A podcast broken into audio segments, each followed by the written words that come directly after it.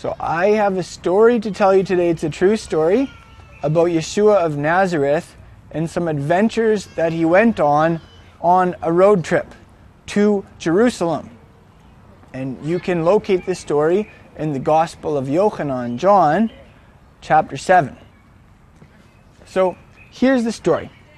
A long time ago, in a land far away, it was actually almost 2,000 years ago, and it was across the ocean in the land of Israel. Now, here's something you need to know about the land of Israel. Israel has a couple different provinces. There's Galilee up in the north, and in Hebrew you say that's the Galil. Everybody say Galil. And that's where Yeshua lived. That's where like the, the Sea of Galilee was, and uh, Capernaum and Nazareth, and some of those cities, right? And then down in the south you had Judea. Everybody say Judea.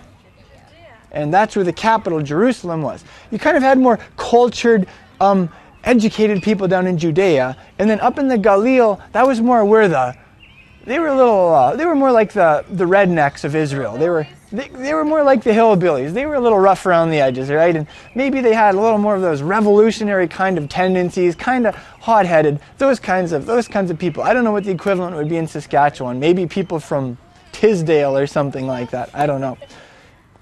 But anyway, Yeshua was hanging out a lot up in the Galil. He was he was mostly staying up there because the people down in Judea the religious leaders wanted to kill him. So, anyway, he was uh, hanging out there for most of the summer, and after the summer ended, fall came, and some of the high holidays that are listed in the Torah happened. So they had the Day of Trumpets, Yom Teruah, where they blew trumpets and they spent a lot of time praying in the synagogue. Ten days later, they had Yom Kippur, they had the Day of Atonement, where Yeshua and his disciples and the whole nation of Israel fasted for 24 hours and, uh, and did a lot of soul searching, and Yeshua was part of that. And after that came a festival called the Festival of Booths. Why was it called Booths? Because it was seven days where Yahweh, the God of Israel, said, I want you, my people, to build booths, kind of like tents, shelters. If you're a little boy, you'd say it's a fort and I want you to live in them for a week. So I want you to go out there, have your meals, camp out in the things, all those kinds of things. And it's to remind you how I led the people of Israel out of Egypt and how I had them to live in temporary dwellings, in booths for 40 years. And so the people of Israel have been doing that ever since, including me, including us as a community. So, anyway, this season was rolling around. And there's something important you have to know about this big holiday time. Yahweh said in his teaching, his Torah, I want every one of your males in the whole nation to go up to Jerusalem to celebrate it. Now, here's the problem Yeshua wasn't going to Jerusalem because there were some people there that wanted him dead. But God said, Get up to Jerusalem for the festival. So, Yeshua had a little conversation with his brothers. Does anybody know the names of Yeshua's four younger brothers? He had siblings, right? He was the oldest of the family, but he had four younger brothers. Did Their names were Yaakov or Jacob. Everybody say them with me. Yaakov. There was Yossi, which is like short for Joseph or Joseph. There was Shimon, is Simon or Simeon in English. And there was Yehuda, who is Judah. Actually, two of his brothers went on to write books that made it into the Holy Scriptures. Uh, Yaakov or, or Jacob wrote the book of James, and then Yehuda wrote the book of Jude. But anyway, this was way back, long before those guys were even thinking about writing stuff that would make it into the Holy Scriptures. So anyway, they, uh, they had a little word with Yeshua, and we don't know. We don't know if Yeshua went to his hometown Nazareth to, for the high holy days to do the fast of Yom Kippur and stuff, or if maybe uh, Yeshua, he, his, his bros might have swung around Capernaum to say, hey, on their way up to Jerusalem. But either way, his bros had a conversation with him, and they said, Yeshua, you, you're doing these miracles, but you're doing them in secret.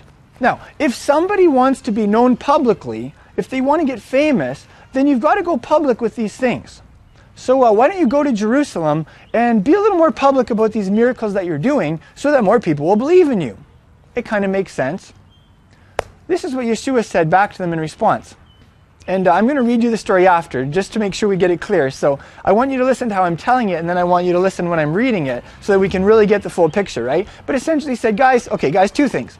Uh, number one, it's always your time, but it's not always my time. Number two, nobody wants to kill you. You don't have any enemies. The world doesn't hate you. But guess what? I've got enemies. I want people who want me dead. The world hates me. Why? Because I'm like a witness on the stand telling them that what they're doing is wrong. What they're doing is evil. That's what he said. And so he finished by saying, So, guys, uh, go ahead, go up to the festival. I'm not going up because it's not my time. And so Yeshua's brothers took off and they started on the hike up to Jerusalem. And that's a pretty long hike. You're talking a couple days walking for eight or ten hours a day. If you've ever hiked in Israel like Genevieve and I did, then you'll know what, what I'm talking about. So his brothers took off, and uh, would you know it, after his brothers took off, Yeshua started on the trip up to Jerusalem also. But he went clandestinely, he went secretly, so nobody could detect him. Who knows what that would look like? Maybe he walked with his cloak over his face, and uh, maybe he took some of the back routes or something. That's what I would do because I love traveling back routes and I love being secretive. Anyway, um, maybe maybe that's what he did. So that's the first little scene in this story. All right, Yeshua in his conversation with his brothers, and uh, Yochanan or John tells us Yeshua's brothers were trying to get him to do this stuff and go public because they didn't actually believe in him. Now, so, scene two, Yeshua makes it up to Jerusalem, and this guy's pretty famous. Like, you don't, you don't do things like healing lepers when nobody's ever healed a leper before, or bringing people back to life like interrupting funerals, stopping funeral processions in their tracks, and raising the person from the dead.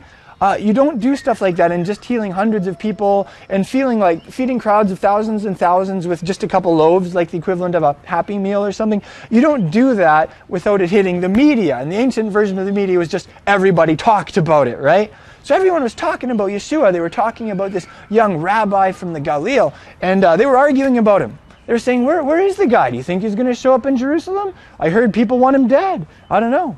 And some people were saying, you know, that Yeshua guy, he's a good guy. He's a good guy. Other people were saying, nah, he's, he's a deceiver. Can't you tell he's a deceiver? He's totally deceiving people. He's pulling the wool over their eyes. He's selling snake oil. All those kinds of things. So you had these different people with different opinions. And other people were chiming in and saying, you know, when the Messiah comes, the Messiah's not going to do more miracles than this guy, is he? Other people were saying, but wait a minute, wait a minute. I heard that the Messiah, we, we, that Messiah was going to come and we wouldn't know where he came from. But we know where this guy's from. He's from Nazareth. That's a no-brainer. He's Yeshua of Nazareth. Uh, Yeshua of Nazareth. He's from Nazareth.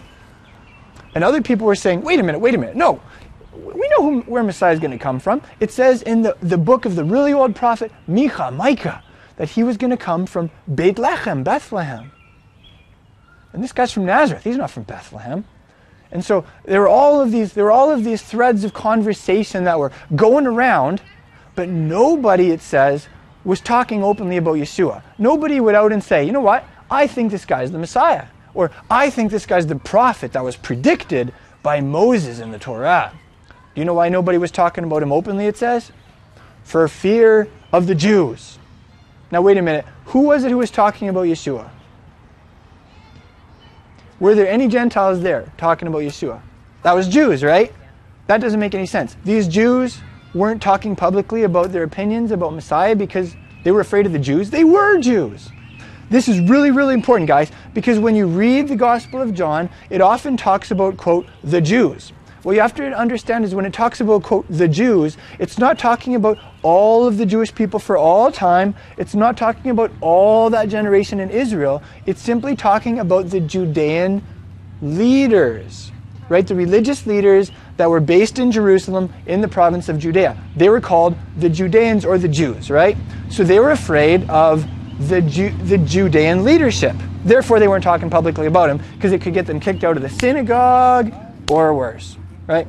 So just remember that when you're reading the Gospel of John. So back to our story. Would you know it, in the midst of these crowds arguing about Yeshua and wondering if he was going to show up, about halfway through this week long festival, Yeshua shows up. he goes public in the temple.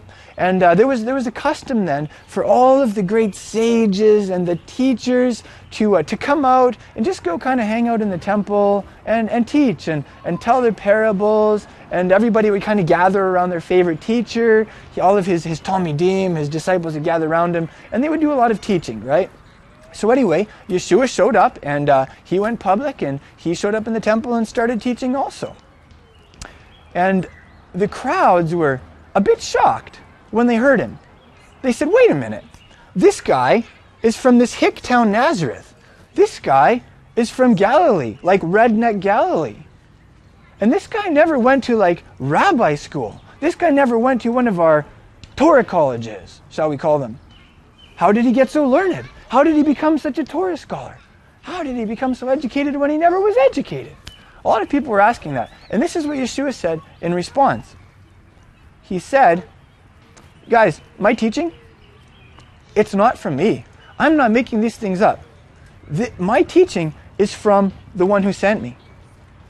And if any of you want to know, if any of you want to do God's will, if any of you want to do what Elohim wants, you'll know whether my teaching is from me, whether I made it up, or whether it's from Him. So that's the second story. The crowds are arguing about Yeshua. He shows up at the temple. People are floored by his level of understanding in the Torah. They can't figure it out because he has no degrees. He didn't study under any of the rabbis in his generation. And he says, Guys, I, this isn't from me, this is from him. And if you want to do God's will, you'll know whether what I'm teaching is from him or whether I'm just making this stuff up. Third story. So the people are like seeing Yeshua in the temple teaching, and they're saying, we thought we thought the our leaders wanted him dead. He's going public. What's going on? Do they have they given him their stamp of approval? Do they think maybe he really is the Messiah? And so there, there were these ripples of whisperings going through the crowds. When the when the Judean leaders heard this, they said, "This has to stop right now." So they sent the temple police to arrest Yeshua. They said, "This has to stop right now. Go to the temple, seize that man, and bring him here to us." So the temple police went to arrest Yeshua, and they came back sometime later without Yeshua. Now that's a problem.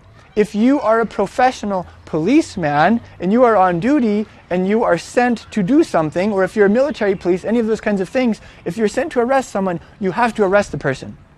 And so the, the, the leaders looked at them, them and said, Well, where is he? And they said, We've never heard anybody talk the way that man talked. And at that point, the, leader, the, the religious leaders lost it. They got mad at the temple police because they realized they didn't arrest him. They probably believe in this guy. They were floored by the way he teaches too. And they said, Do you see any of us believing in him? Do you see any of the, the really religious, the ultra religious guys, the, uh, the Pharisees? Do you see any of our civic or, or national leaders believing in him? It's just the common people, it's the crowds. And they don't know the Torah. They're all accursed. So, anyway, there was a secret believer named Nicodemus or Nakdimon, and he tried to get them to think about this, and that just did not go very, very well, also. They just accused him of being a redneck from the Galilee, also. And so, anyway, they didn't arrest Yeshua, and uh, everybody went home. That's the third story. Now, I'm going to tell you the fourth story, and this is the big one. These are kind of some little snapshots of Yeshua's last autumn before winter happened, and then he went up to Jerusalem in the spring and he was crucified. So this is his like his last autumn on earth. This is his last festival of Sukkot. I want to tell you a little bit, about Sukkot, and then I'll tell you the last story. Um, Sukkot was like a big week-long party for the whole nation of Israel. I don't, I don't know if we really have an equivalent of what Sukkot would have, like here in Saskatchewan, here in Canada, for what it would have been like. If you can imagine like a huge celebration here in Prince Albert that lasted for a whole week with like tons of like live bands all night long, people staying up all night long, and all kinds of things like that. That's kind of the idea. Like the whole nation converged on Jerusalem, hundreds of thousands of people. And uh, we, we read about it in some of the ancient Jewish writings, what would happen.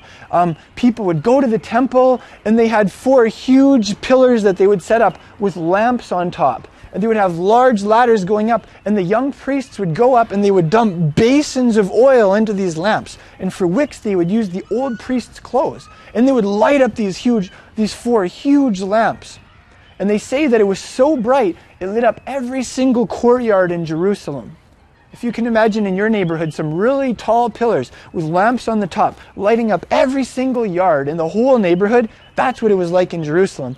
And and then people would stay up all night long, and the priests were there playing. Uh, what does it say? They were playing flutes, they were playing harps, they were clanging their cymbals. It's really hard to sleep when you have people bashing cymbals together. If you've ever smashed pot lids together, you know what I'm talking about, right? And they were clanging their cymbals and singing. They were singing praises to Yahweh all night long. And then in the morning, they would grab, they would each grab a willow branch. And they would go and they would go marching around the altar in the temple. One time they would go marching around the altar, waving the willow branch. And um, they would do that one time until this, the big day of Sukkot, booths. That was the seventh day. On that day, they had this big all night party like that. It's like a, maybe you could even call it a praise party. I don't know. Uh, it wasn't just praising though. Here's something else cool. Um, can you imagine like a 70 year old Bible college teacher juggling flaming torches or doing cartwheels and acrobatics and uh, doing the doing really silly dancing and things. That would, that's what would happen in Jerusalem. All of these old men with white hair and big beards, all of the sages of the nations, they would all kind of like you could say let their hair down a little bit, and they would all just really let go, and they would do their best to bring so much joy to everybody. So they would dance silly dances, and they would do cartwheels and acrobatics and uh, they would juggle flaming torches. They were doing all these kinds of things all night long, also, right? And so they were doing all these things on the seventh day of the festival. And then in the morning, two priests came in and they blew trumpets. And the high priest took a golden jar and he, they went down from the temple, down, down, down the road to one of the lowest places in Jerusalem where there was a pool of water called Shiloach. Everybody say Shiloach. In, in English, it's also called the pool of Siloam. And they would bring, they would get this pitcher of water and they would bring it all the way back up to the temple. And the high priest would stand on the altar and he would pour the water on the altar. And when he was pouring the water on the altar, everybody would just lose it in celebration. They would just start dancing wildly and shouting praises and singing. And it was like probably the craziest time you could imagine. But it was like a reverential time of joy. It was like a, they, they definitely had a sense of the awe of the creator of the universe. But at the same time, he said three times, I want you to rejoice. I want you to be really happy. I want you to celebrate during the festival of booths. So these people were doing this. Now, in Israel, the weather systems are different than here. In the fall, we kind of batten down the hatches and get ready for snow. And in the summer, it rains. In Israel, it's actually really different. In Israel, it's really hot in the summer and you get no rain. And then in the autumn, the rainy seasons come. And so you don't really have snow in Israel. You might get the occasional sprinkling, but it's more a matter of you get rain in the winter. And if you're a farmer or from a farming community, you know that rain is very important. And so in the fall, right after the festival of booths was done, the Jewish people would begin praying for rain. Why didn't they start praying for rain at the beginning of booths? Because if you're camping out in a, in a structure with no roof, you don't really want it to rain yet, right? And so they would wait until booths was over and they all got to go home and then they pray for rain. And so that began on the seventh day. So if you can imagine the high priest bringing this golden jar of water up to the altar, pouring it out, if you can imagine all the people going around the altar seven times and praying for rain. That's the picture. Now, this is what John, Yochanan, tells us. On the last day, on the great day of the festival, on that day, when all of that stuff was probably happening, Yeshua of Nazareth stood up and he started shouting. Why was he shouting? There were a lot of people. There were a lot of people, and it was probably noisy, and he wanted everybody to hear him. And this is what he said Are you thirsty? If any of you are thirsty, Come to me and get a drink.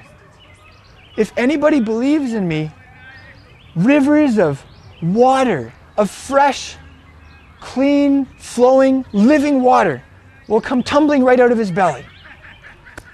That's what Yeshua said. Now, why was he talking about water? What is that a picture of? That's what we want to that's what we want to ask ourselves. And I think I'm going to do that in a couple minutes. I'm going to explain I'm going to, we're going to we're going to go there a little bit. So I just want to just hold that picture in your mind. Yeshua said if you're thirsty, come to me for a drink. Rivers of water are going to come pouring out of you, right? So that's how we're going to finish that fourth story. Now let's just think about those four stories and uh, just uh, ask yourselves a couple questions. Uh, you remember the first story? Let's just count them. Yeshua had this con- had some conflict with his siblings, you could say. They weren't getting it. Story two: the, the crowds were arguing about him, and he went public in the temple. And he said, "If you want to know where, where my teaching comes from." Third story: the leaders sent the temple police to arrest him. And they came back empty handed. And then, fourth story, it's the big day of the festival. People are praying for rain.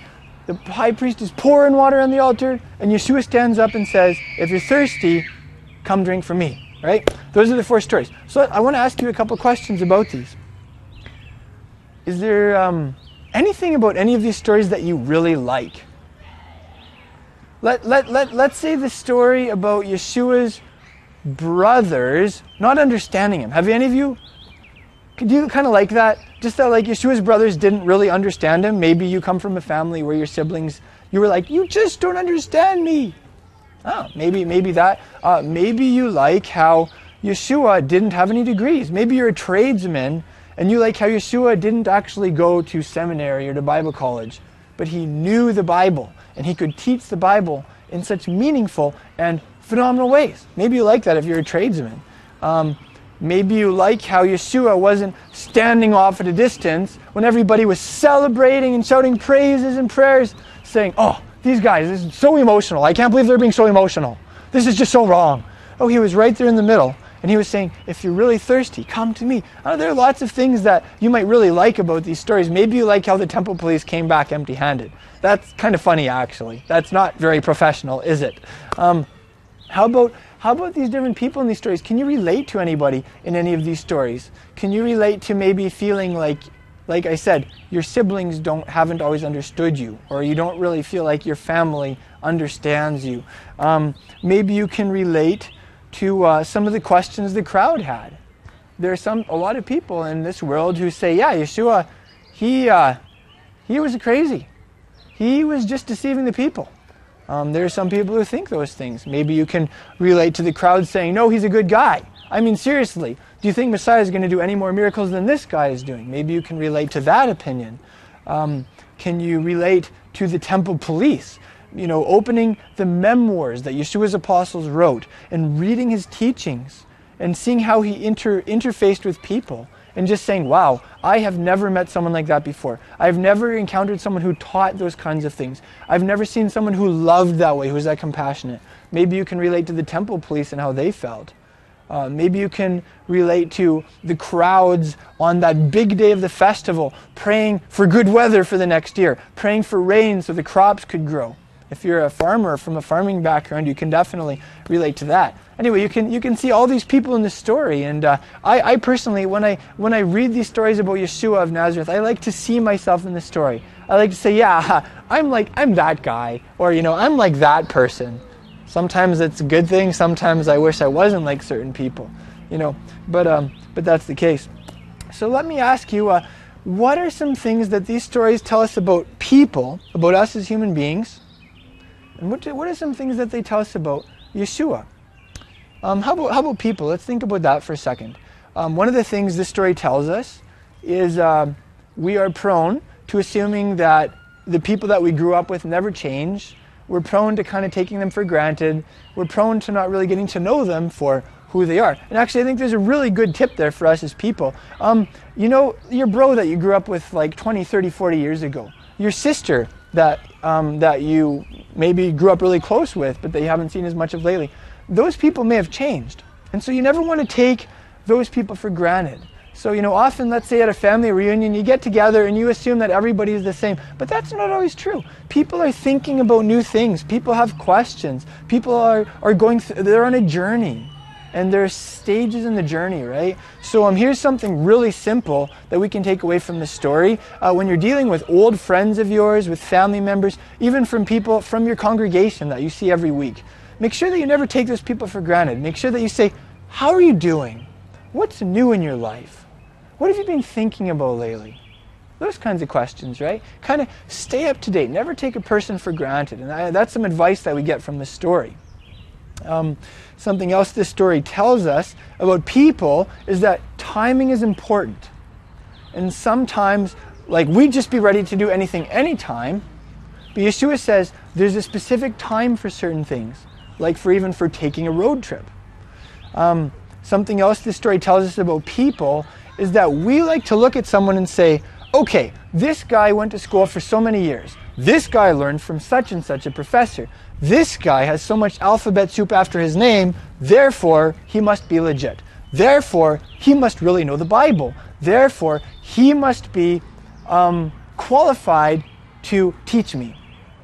That's something that we as human beings, that's a trap that we fall into. And let me say, I, I value education very highly. I value higher education. I think there's definitely a place for it. People should get degrees. Like, if I meet someone and I learn that they're a doctor, like you know if they have a doctorate for instance i really admire that person because i know that they've worked hard i know that they've studied i, I know that they're really dedicated to the subject that they've d- devoted themselves to learning right but at the same time that's not how it works in yeshua's kingdom that's something that we learn from the story um, what else do we learn from the story we learn that people see if you're real or not and that can re- that really catches them off guard the temple police, they had seen so many religious teachers come and go. They'd heard so many sermons. I mean, really, they worked at the temple.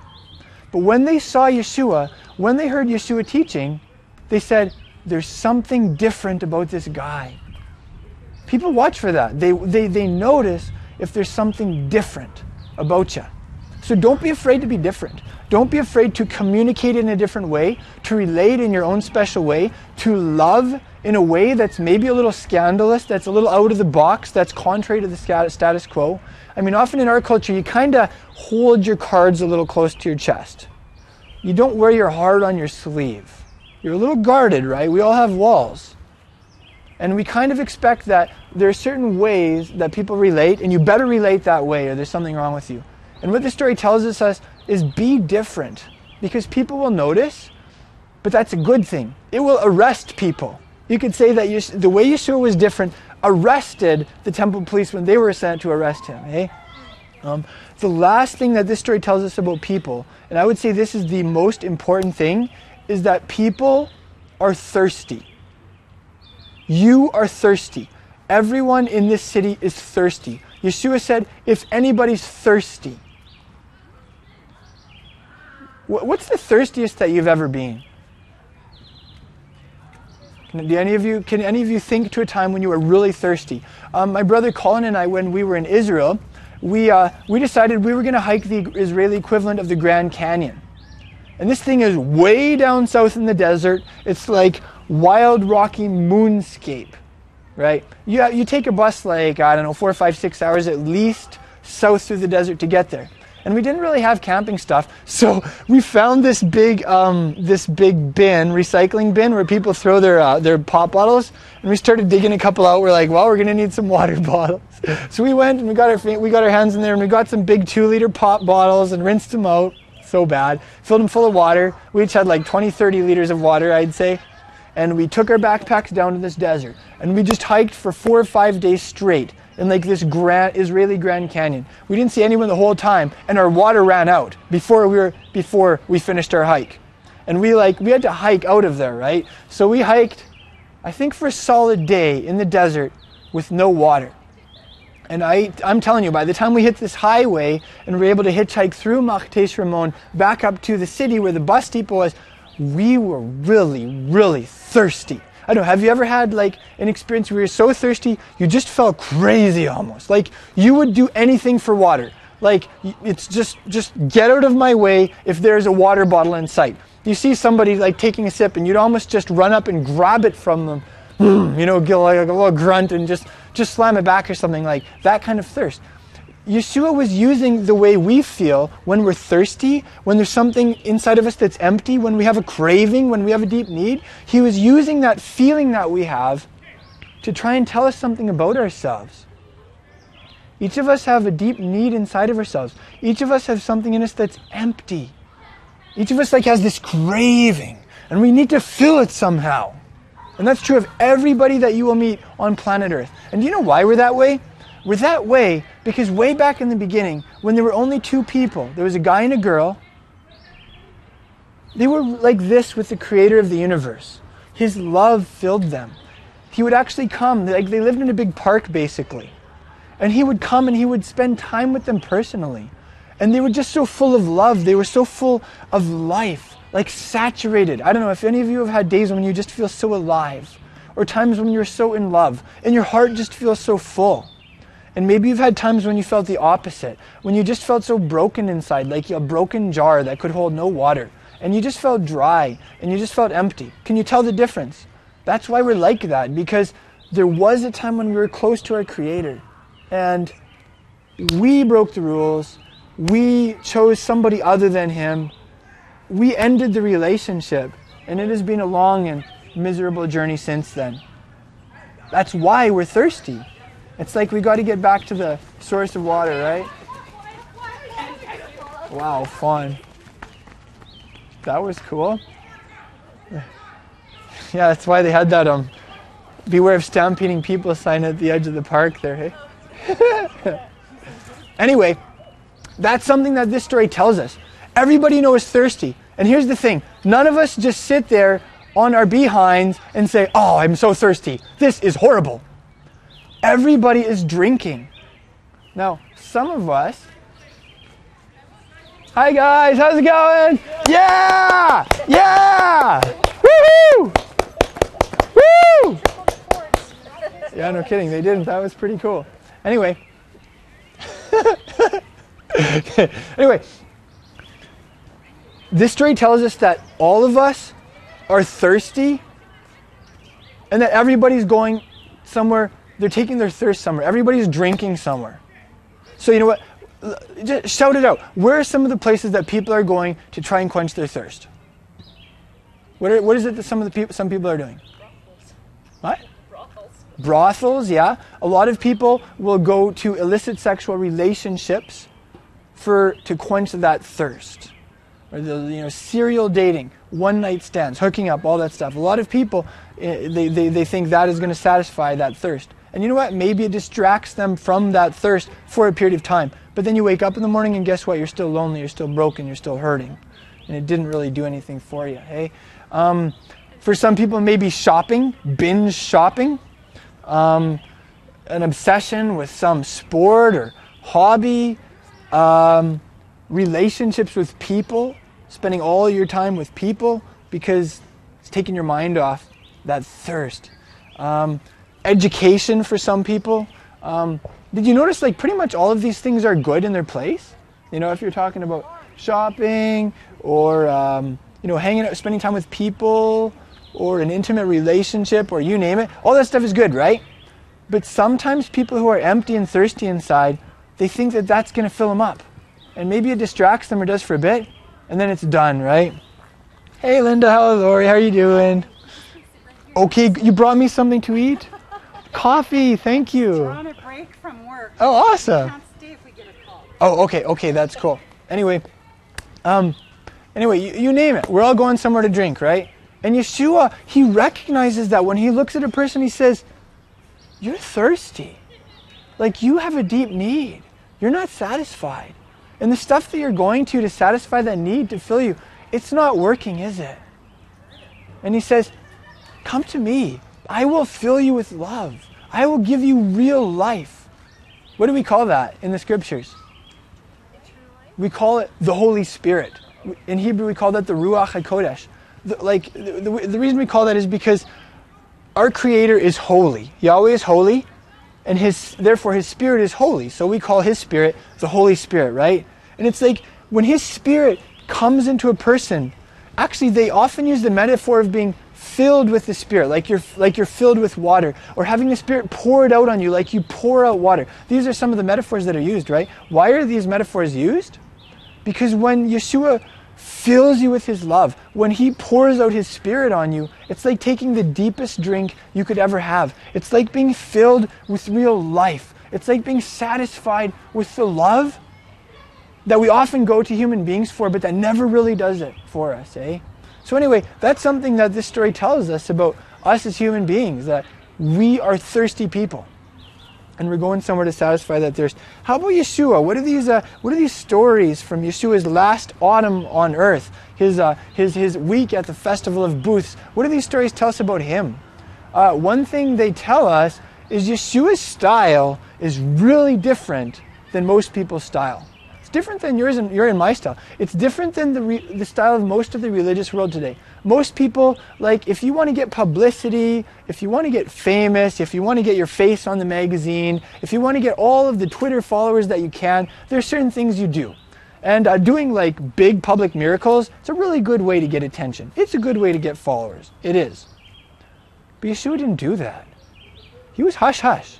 You know, he would help people, he would heal people, and then he'd just disappear into the crowd. Or he'd be like, don't tell anybody about this, okay? This is between you and me.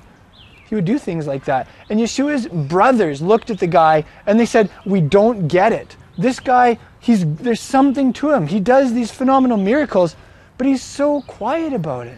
He's so modest. He's so humble. Something else, else that this story tells us about Yeshua is he was a real person. Like he wasn't all like, uh, you know, us human beings, we love shock and awe. We love sound and light shows. We love the hype. We love all of these things often, right? Really, people love it. You get a big crowd together and they just go wild on stuff like that. But Yeshua was pretty pieced out. He was like a normal person. He worked a job. He lived in a small town. He took care of his mom and his younger siblings until he was 30. And like Yeshua's own brothers didn't figure out that he was the son of God that his own, his own brothers didn't figure out that he was like the ultimate king of Israel.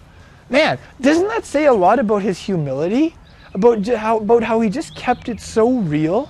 About how he didn't put on airs? I love that about Yeshua. I, I really admire that about him. I want to be like that. Wow. I, I, I totally want to be like that. Um, that's something that the story tells us about Yeshua. Something else it tells us is that he never went to Bible school or seminary he didn't, for some reason, he didn't think that he had to get accredited. He didn't have to have degrees. What did he do? He did grow up learning the scriptures thoroughly. He grew up immersed in prayer. He grew up like this with his father. And the time came when he was filled with the spirit of wisdom. The time came when he was empowered. The time came when he was sent. And he did phenomenal things for his people. He helped the nation of Israel in a way that nobody had ever helped the nation. But he was still a regular guy. He was still he was still a carpenter. He still was a trades worker, right? That's something else that this story tells us about Yeshua. Something else it tells us is just that there was something really unique about him, something that was arresting. There was something like special about him that people would just be like, wow, that guy's different. And you know what? People today still know that there's, there was something different about Yeshua. I mean, you know, I, I, I like to hang out as much as possible with non religious people and people that don't believe in Yeshua. And I love asking them what they, what they think about Jesus of Nazareth. Because, you know, a lot of people today are turned off to religion, you know, let's say organized religion. A lot of people have been burned by the church, or they just go by hearsay and they're like, church, no way, not for me, you know. But if you talk with them about Jesus of Nazareth, a lot of people are pretty open to talking about him. And pretty much everybody has an opinion. And you know what? The majority of people have really good opinions about Jesus of Nazareth. Most people know there was something to that guy. Maybe they've never read the memoirs that his apostles wrote. Maybe they've never actually like heard many of the stories about him or his teachings, but it's just it's a vibe in our culture that there was something about Jesus, like he was the real thing. And so, you know, I, I encourage you um, with your neighbors, with friends, with people. Uh, let's say you're going out for wings and you meet some new friends or something don't talk church with them, but do talk Jesus of Nazareth with them and just see what they think of him. Just start a conversation and see what they think of him, right? That's something that's something that you can do. And then finally, this story tells us about Yeshua of Nazareth that he has what everybody is looking for. What everybody is running for and working for and obsessing for and giving their lives for. Because there's something inside them that's thirsty and that needs to be filled and that wants to be satisfied. He can do that for people. He's the only one who can do that for people. And he wants to do that for people. It's amazing. Like, he wasn't just sitting on the side being like, yeah, ah, maybe these guys one day will figure, figure out that I could really do something for them. Like, he was right there in the middle of the people, right there in the middle of the temple, standing up, shouting, and saying, if you're thirsty, I'm here. If you're thirsty, here's your open invitation. Come on over. I'm available. I'll fill you up. I'll give you real life. That the Holy Spirit, I'll pour him into you and I'll pour him through you, just like a, a river, like a torrential waterfall, like the Niagara waterfalls. I will pour him through you like that so that you can refresh other people, so that you can be life giving with other people. That's what he said. That, that is our great rabbi. That, that is the guy who has become my hero. That is the person that I am in relationship with that has filled my heart in a way that nobody else ever could that has satisfied me on a level that I'm like saturated. I'm full. I'm really happy. And it's because of Him. And that's pretty rare in this world. And you know what? Because I'm full, because I'm saturated, because I'm a happy person, I can enjoy great friendships. I can, I can love spending time with my wife and in my marriage. I can read great books. I can, I, can, I can have a hoot with my hobbies. I can do the stuff that I love to do, but I'm not going to that for my satisfaction. I'm just enjoying it as an already satisfied person, right? So that's something the story tells us. I um, I'll finish with just a little bit of um, here. Maybe I'll play you a little song and just uh, tell you what I'm going to do next.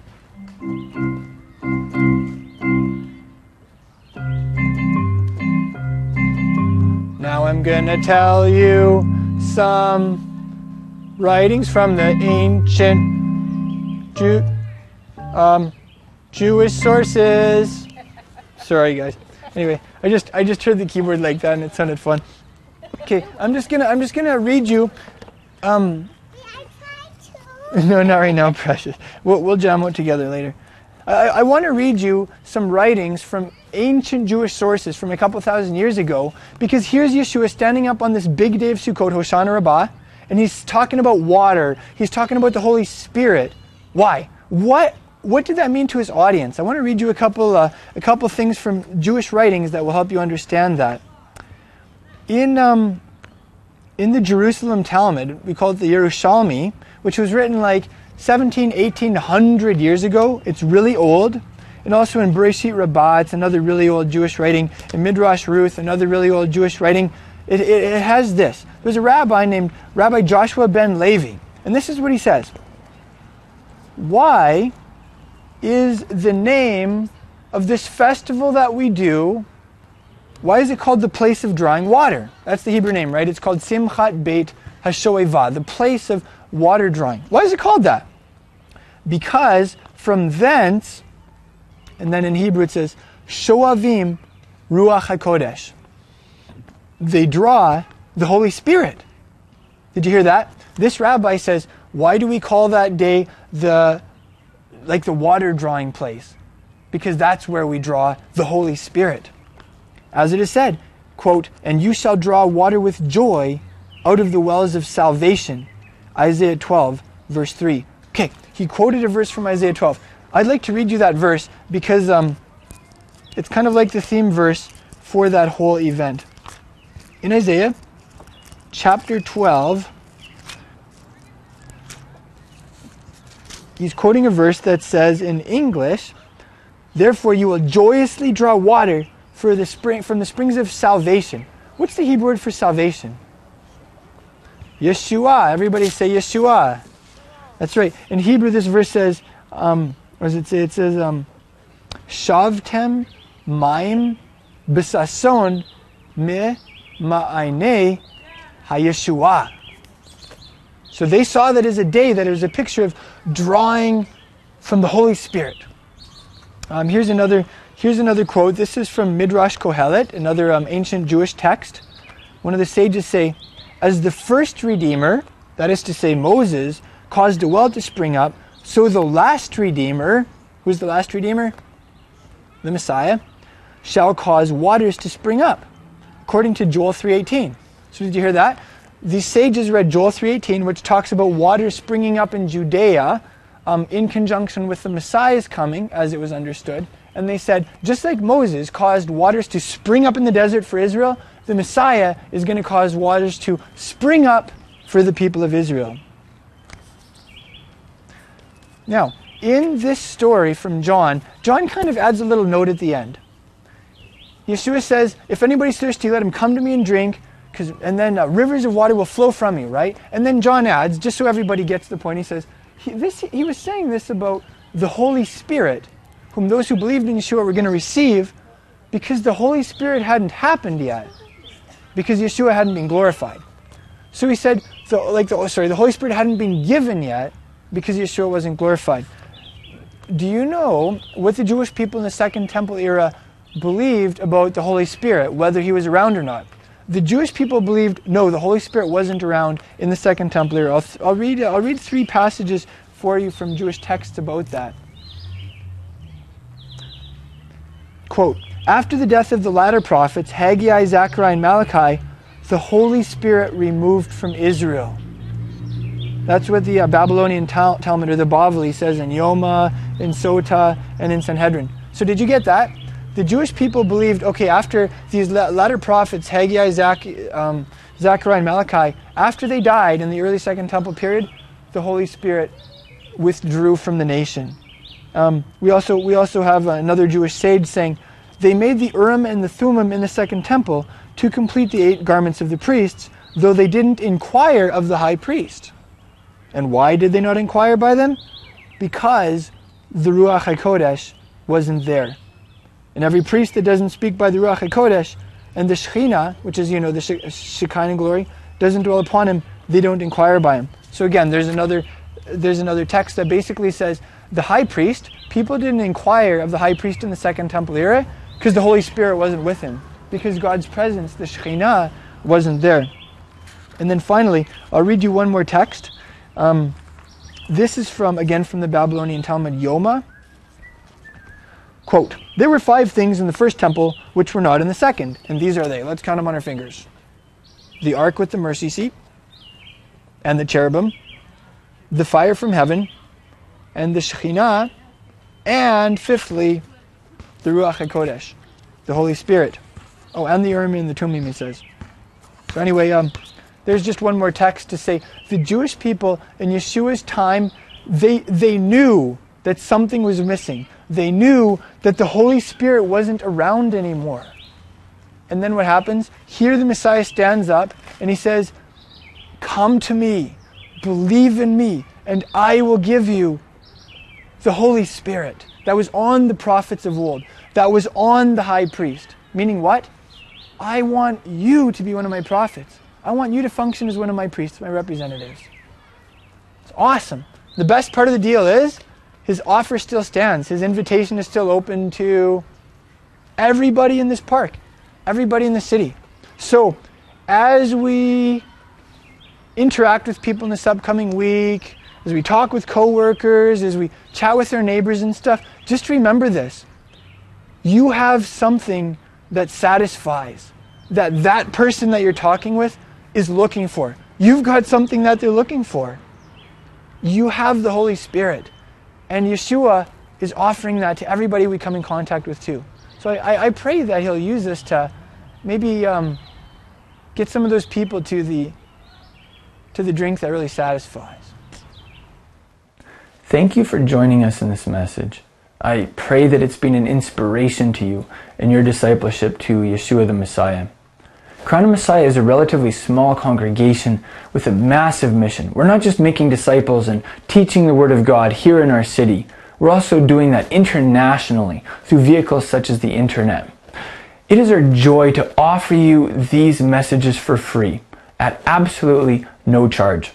At the same time, we do have ongoing overhead expenses. It costs us something to produce these teachings and get them out to you. And we would appreciate it if you would, in turn, support our work in a practical way. Help us cover some of our basic expenses. You can do that by going to our website, crownofmessiah.com, and going to the donate page where you can make a one time donation or you can set up a monthly automated donation.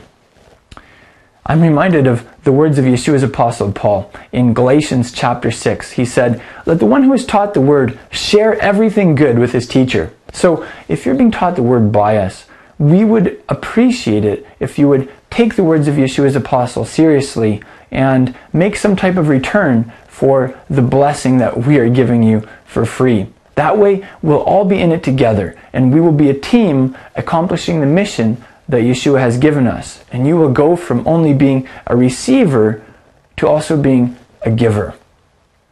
If you're like most people, finances are tight. We understand that. Finances are tight for us too. That's why we need people like you to come alongside us and to back us in the work that Yeshua has called us to do. Thank you so much for making that donation at crownofmessiah.com. And thank you for becoming a team member with us. We appreciate it.